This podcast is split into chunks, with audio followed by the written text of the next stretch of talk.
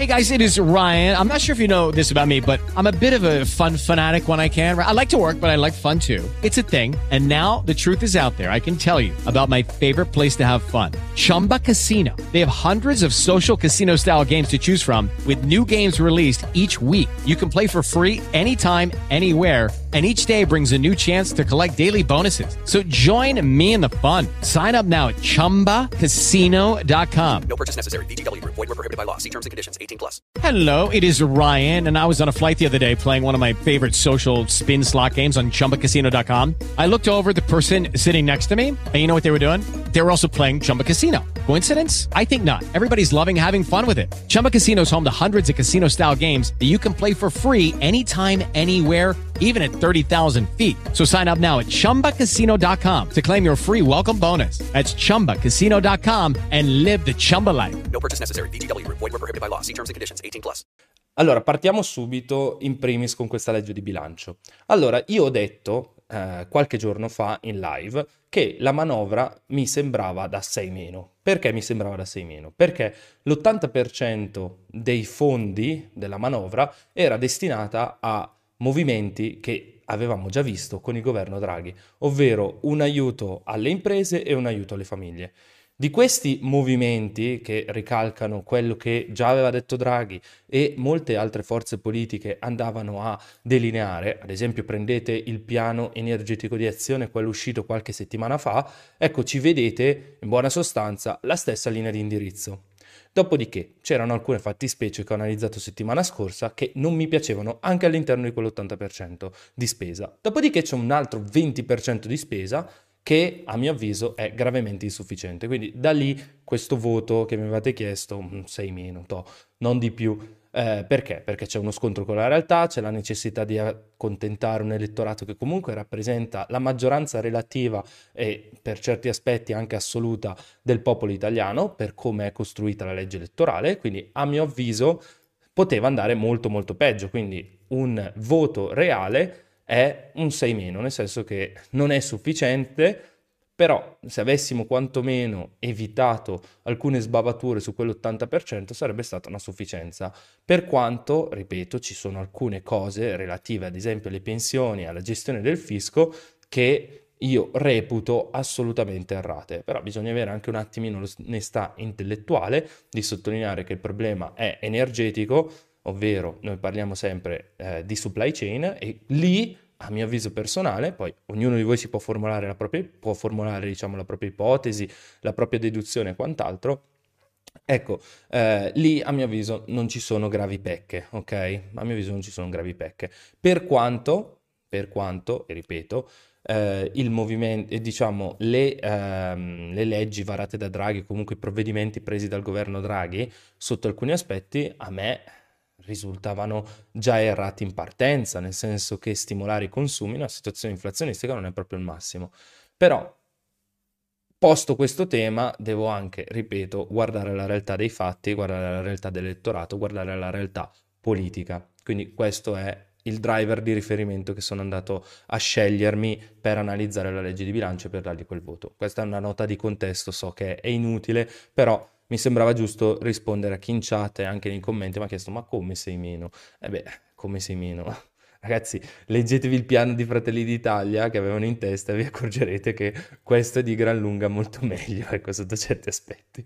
Però parlando di cose invece un pochino più interessanti eh, e meno legate, diciamo, mia, ehm, alle mie libere interpretazioni, eh, sono emersi alcuni aspetti molto, molto preoccupanti. Infatti, come vi dicevo l'ultima volta, il maggior, il maggior, scostamento di 35 miliardi, una parte coperta a deficit dei 21 miliardi e l'altra parte coperta appunto da extra profitti e digital tax, presenterebbe alcune fattispecie che secondo me meritano un'occhiata più importante. Infatti è Giampaolo Galli, eh, non so se conoscete ma è un economista eh, dell'Osservatorio dei Conti Pubblici Italiani, quindi una persona di assoluta caratura, scriveva pochi giorni fa, il conto più significativo lo si ottiene confrontando l'obiettivo del 4,5 per il 2023 con il preconsultivo del 2022 al 5,6, il che significa che in un solo anno il deficit scende di oltre un punto di PIL. Lo stesso accade al deficit primario, perché la spesa per interessi è la stessa del 2022, 4,1% del PIL, dato poi che il governo prevede, saggiamente, un forte rallentamento della crescita per il 2023, un misero più 0.6. La variazione del saldo strutturale, ossia corretto per il ciclo, è ancora maggiore, meno 1,3% del PIL, ossia circa 26 miliardi che vengono sottratti dall'economia. Ora, Andiamo nella parte più interessante. Dunque, come tornano i conti? Perché è appunto di questo che eh, dobbiamo parlare. Buona parte della risposta, qua scrive Giampaolo Galli, l'economista, sta in una tabella semi-nascosta nella NADEF. I redditi da lavoro dipendente degli acquisti della PA diminuiscono, diminuiscono di 0,6 e 0,8% rispettivamente in valore assoluto, non rispetto al PIL, al netto dell'inflazione, qua un elemento importante, se vi ricordate quando vi avevo parlato di costi reali legati al saldo di bilancio, legati alle poste di bilancio, al netto dell'inflazione che ormai ha raggiunto il 12%, si tratta di tagli davvero importanti. Come si possono ottenere questi risultati non è chiaro. Per i redditi sembra difficile che i sindacati non alzino un dito per recuperare il potere d'acquisto perso con l'inflazione. E questo è quello che ci dice Giampaolo Galli. Secondo me è interessantissimo questo questo, questo paragrafo di questo suo articolo. Perché, lo trovate su Facebook tra l'altro, perché? Perché ci dice in buona sostanza che abbiamo una parte delle poste in bilancio che non torna. Non torna. E questa parte è stata utilizzata probabilmente, una parte significativa sicuramente, per la flat tax agli 85.000 euro per gli autonomi e per questa flat tax sotto i 40.000 euro per i dipendenti onestamente non se ne capisce la ragione. Dopodiché ci sono tante altre cose all'interno della legge di bilancio che ci fanno storcere il naso. Ad esempio, una parte della cosiddetta spesa, o comunque una parte relativa al, mm, diciamo, possiamo dirci tranquillamente, alla legge di bilancio che a mio avviso è gravemente insufficiente, è l'articolo 13 della legge di bilancio. Ve lo vado a recuperare velocemente. Eh, qua si dice che le somme destinate dai clienti ai lavoratori a titolo di liberalità, acquisite per il tramite del datore di lavoro, anche attraverso mezzi di pagamento elettronici integralmente riversati al lavoratore, ovvero ai lavoratori previamente individuati, costituiscono redditi da lavoro dipendente e salvo espressa rinuncia scritta dal prestatore di lavoro sono soggette a un'imposta sostitutiva dell'imposta sul reddito sulle persone fisiche e delle addizionali regionali e comunali pari al 5%, entro il limite del 25% del reddito percepito nell'anno per le relative prestazioni di lavoro. Questo significa in buona sostanza che cosa? Che noi stiamo dicendo, e questa è la parte più preoccupante, che le mance vengono tassate oggi. Oggi le mance non sono tassate perché più delle volte passano attraverso il contante e se non ho un documento che attesti appunto una liberalità, chiamiamola così, tra due contraenti, è difficile che questi due contraenti vadano ad identificare nella mancia una somma di imponibile fiscale. Al che cosa succede? Succede che io ho una situazione per cui posso avere un'imposta agevolata su quella somma pari al 5% entro un limite, come ci dice la normativa qua, del 25% del reddito percepito dell'anno de- per le relative prestazioni di lavoro. Quindi cosa vuol dire? Che se supero questo 25%, ecco che rientro in IRPEF sostanzialmente. Ora, a pensare male si fa peccato, si pecca tantissimo, ma io credo che in una situazione come quella che è il settore Oreca, quello della somministrazione di pasti e bevande, som- e insomma quelli negli esercizi commerciali qua destinati, ok, nella normativa, Ecco, in un settore di questo tipo, dove c'è facilmente la presenza di nero facilmente la presenza di situazioni elusive ed evasive del fisco, sia da parte, diciamo, dei contraenti, cioè il cliente e ovviamente l'imprenditore, sia da parte, diciamo, delle due parti, l'imprenditore e il lavoratore. Spesso e volentieri eh, in queste situazioni si, fanno, si creano situazioni di grigio. Ecco che in buona sostanza stiamo dicendo fate pure questo grigio entro quanto? Entro il 25% del reddito imponibile. Sulla base di questo 25% noi applicheremo soltanto il 5%. Quindi, ripeto, a pensare male si fa peccato, ma a mio avviso personale assisteremo a una situazione in cui l'imprenditore, spinto diciamo da questa agevolazione, dichiarerà che il 25% del, eh, dello stipendio del suo lavoratore corrisponde, guarda caso, proprio alle mance.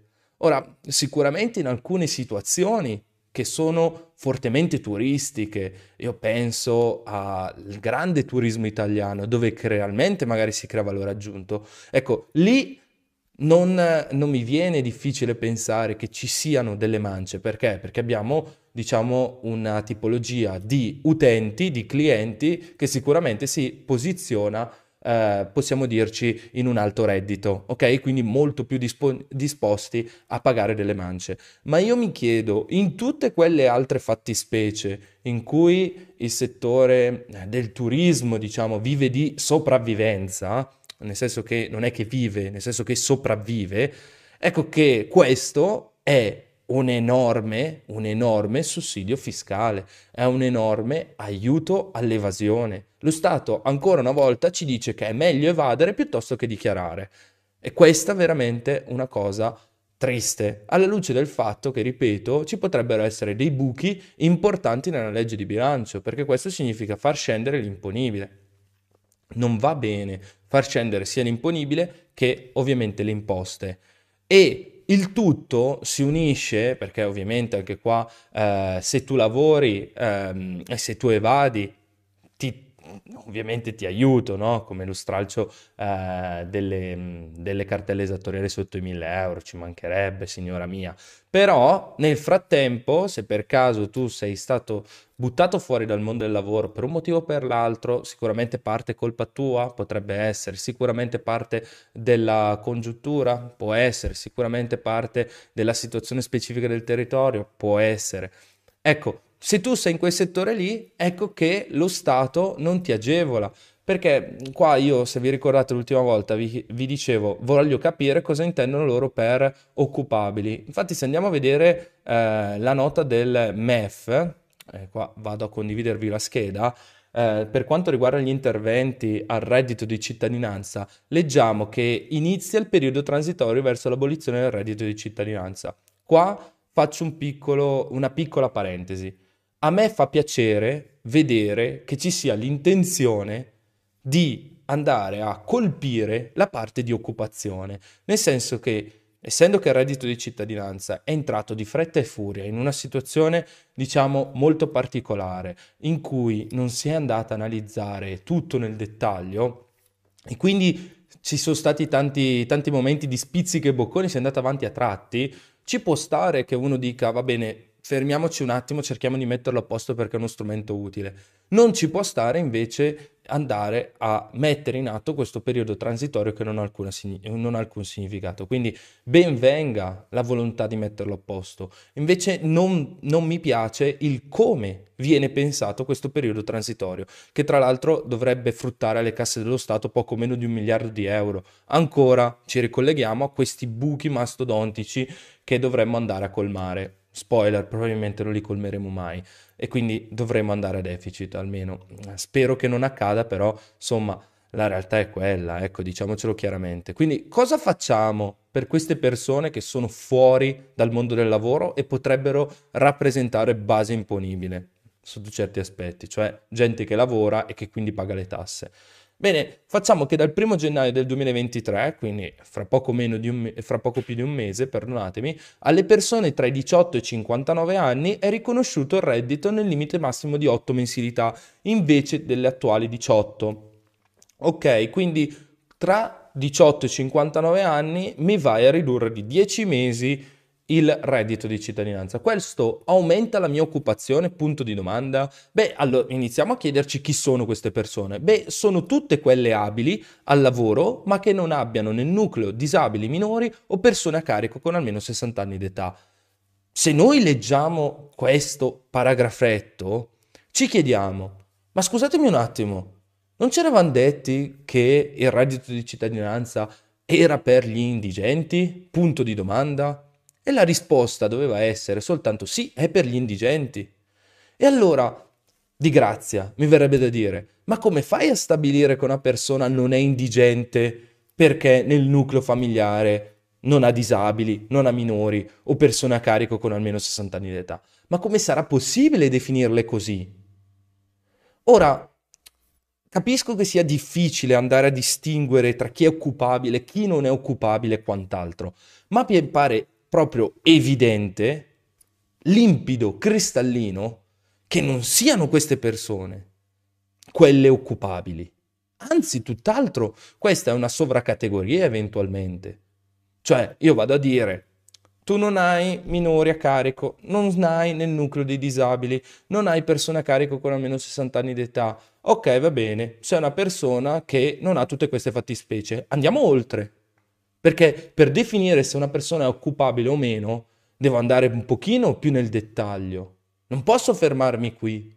Devo poter capire quali sono le sue skill, se ha bisogno di essere riformato per andare nel mondo del lavoro, cioè devo attribuirgli maggiori competenze, devo capire quali sono le sue aspirazioni probabilmente. E tutto questo, e tutto questo bisognava raggiungerlo con i nostri bellissimi navigator, che ripeto, io non ce l'ho con i navigator, onestamente, anzi, secondo me, secondo me, poteva essere una figura utile se inserita in una um, manovra molto più seria, molto più di ampio respiro, in cui la persona che anche non aveva competenze particolari, ok, il navigator quindi selezionato poteva anche non avere hard skill, definiamole così, particolari, però comunque una buona capacità eh, di leggere il mercato, quello sicuramente, e di leggere, eh, diciamo, il CV del proprio assistito. Ecco, una persona di questo tipo magari se veniva inserita in un certo territorio per un po' di tempo, quindi immagino 5-6 anni, ecco che poteva sviluppare dei contatti in cui si poteva creare concorrenza in alcuni casi e addirittura andare a sopperire in altri la eh, appunto rispetto alla presenza delle cosiddette agenzie per il lavoro. Perché ripeto, le agenzie per il lavoro non ci sono dappertutto, quindi fare un po' di concorrenza alle agenzie per il lavoro dove ci sono poteva essere un bene per tutto il mercato della somministrazione che banalmente colpisce queste persone che non sono occupabili, ok? O che sono occupabili ma non hanno lavoro, ma dopodiché mi pare evidentissimo, evidentissimo che le agenzie per il lavoro non sono diffuse su tutto il territorio in modo uguale dal punto di vista della ehm, diciamo della concentrazione. Se andiamo al sud Italia, purtroppo ce ne sono molte di meno, anche se, ripeto, io eh, non accetto quella definizione per cui c'è un nord Italia produttivo un, nord- e un sud Italia poco produttivo. Semmai accetto quella visione in cui c'è una sorta di diagonale che divide lo stivale andando a identificare delle aree estremamente produttive al nord Italia e delle aree estremamente produttive al sud Italia e delle aree purtroppo scarsamente produttive al nord Italia e scarsamente produttive al sud Italia. Eh, questo perché? Perché esistono i distretti, esistono le concentrazioni e quant'altro. Detto ciò, se noi andiamo a eh, appunto a leggere questi dati che ci vengono forniti dai navigator su indagine Ampal Servizi, leggiamo che sulle 310.000 aziende contattate dai navigator, le aziende con opportunità occupazionali sono risultate soltanto 13.007. Questo è un aspetto importante di cui le posizioni programmate sono 26.976. Scusatemi, non è un di cui, però andiamo oltre. Ci appare evidente quindi che i navigator hanno trovato di fronte a loro una situazione in cui non c'erano delle effettive opportunità occupazionali. Perché se io vado a contattare 310.000 aziende e su queste ci trovo 13.000 posti di lavoro, vuol dire che non posso andare a pensare di occupare tutte le persone all'interno del reddito di cittadinanza, ma probabilmente devo agire appunto sullo stesso, diciamo sulla figura ehm, professionale del percettore di reddito per farlo aumentare di qualità e di appetibilità. Dopodiché, qua ci viene incontro il rapporto annuale sulle comunicazioni obbligatorie, che sono quelle che i datori di lavoro forniscono eh, diciamo, al nostro sistema del lavoro, quindi al Ministero del Lavoro. E cosa leggiamo? che nel 2021 il sistema informativo statistico comunica- sulle comunicazioni obbligatorie, delle comunicazioni obbligatorie, perdonatemi, registra circa 11,3 milioni di rapporti di lavoro attivati a cui si aggiungono appunto 1 milione e 3 di contratti di somministrazione, quelli delle APL, le agenzie per il lavoro, per un totale di 12 milioni e 6. Ottimo, perfetto. Quindi già sappiamo che le APL, le APL in somministrazione sono una minima parte, non sono il tutto. Ma dopodiché la cosa più critica è questa. I rapporti di lavoro attivati hanno interessato, 6, eh, hanno interessato 6.6 milioni di lavoratori per un numero di rapporto di lavoro pro capite pari a 7.71. Quindi questo significa che mediamente, ovviamente una media, un rapporto non ci dice che tutti sono così, ma probabilmente c'è qualcuno che addirittura ne attiva tantissimi, che c'è un rapporto che in buona sostanza ci va a dire che ogni lavoratore addirittura va, arriva ad attivare in media 1.71 contratti all'anno.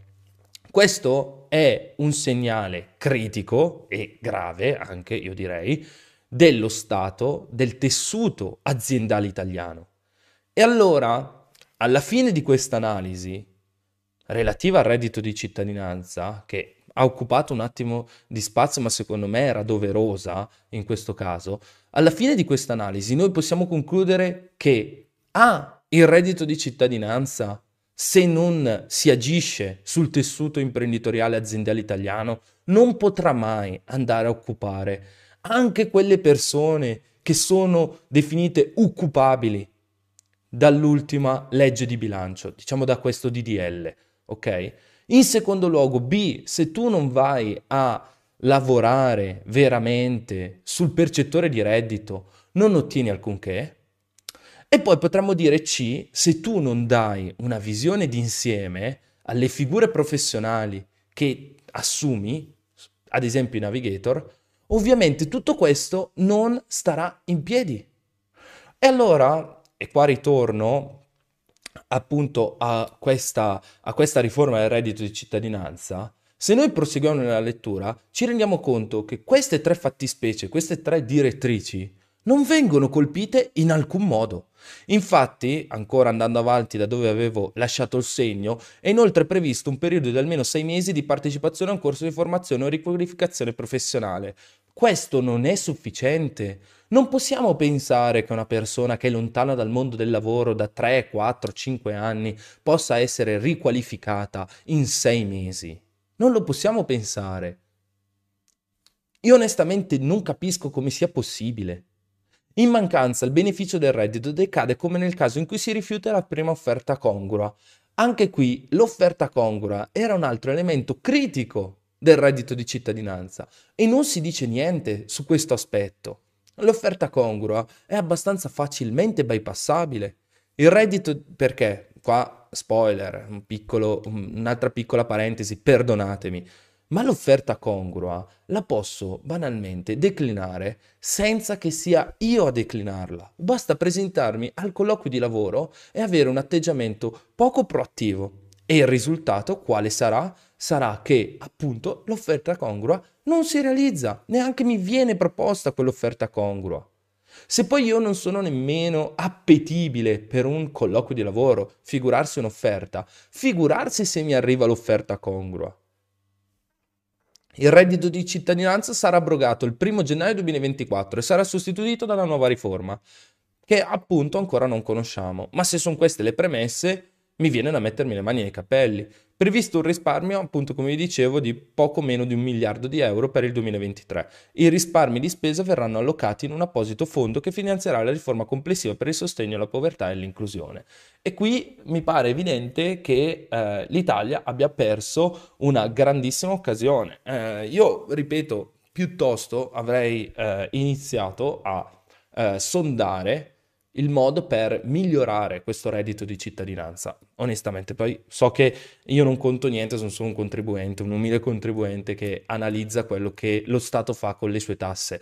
Eh, però mi viene, mi viene da dire che a sto punto per, fa- per, risparmiare soltanto un miliardo di euro, probabilmente avrei evitato di fare la flat tax per gli 85k o un'altra flat tax o altre mancette, mancioni e, quan- e compagnia bella per mantenere attivo questo sussidio. Nel modo sbagliato, ci mancherebbe, con cui era concepito ma così facendo andiamo a creare veramente delle situazioni critiche alle persone, anche perché 8 mensilità al posto delle 18 rinnovabili vuol dire, vuol dire in buona sostanza che eh, se io ad esempio parto con gennaio, finisco ad agosto e poi settembre, ottobre, novembre e dicembre me li faccio senza alcun sussidio.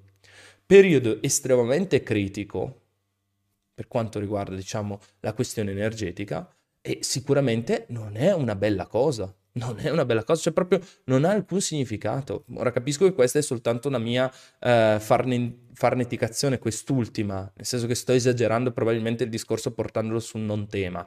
Però mi pare evidente che anche qui ci sia un'ingiustizia sociale pesantissima. Se ti piace quello che facciamo, ti ricordo che con Patreon puoi sostenere la nostra opera di divulgazione. Ma perché sostenerci? Se i nostri video ti sono stati utili almeno una volta a comprendere il mondo dell'economia, il tuo sostegno non farà morire il progetto.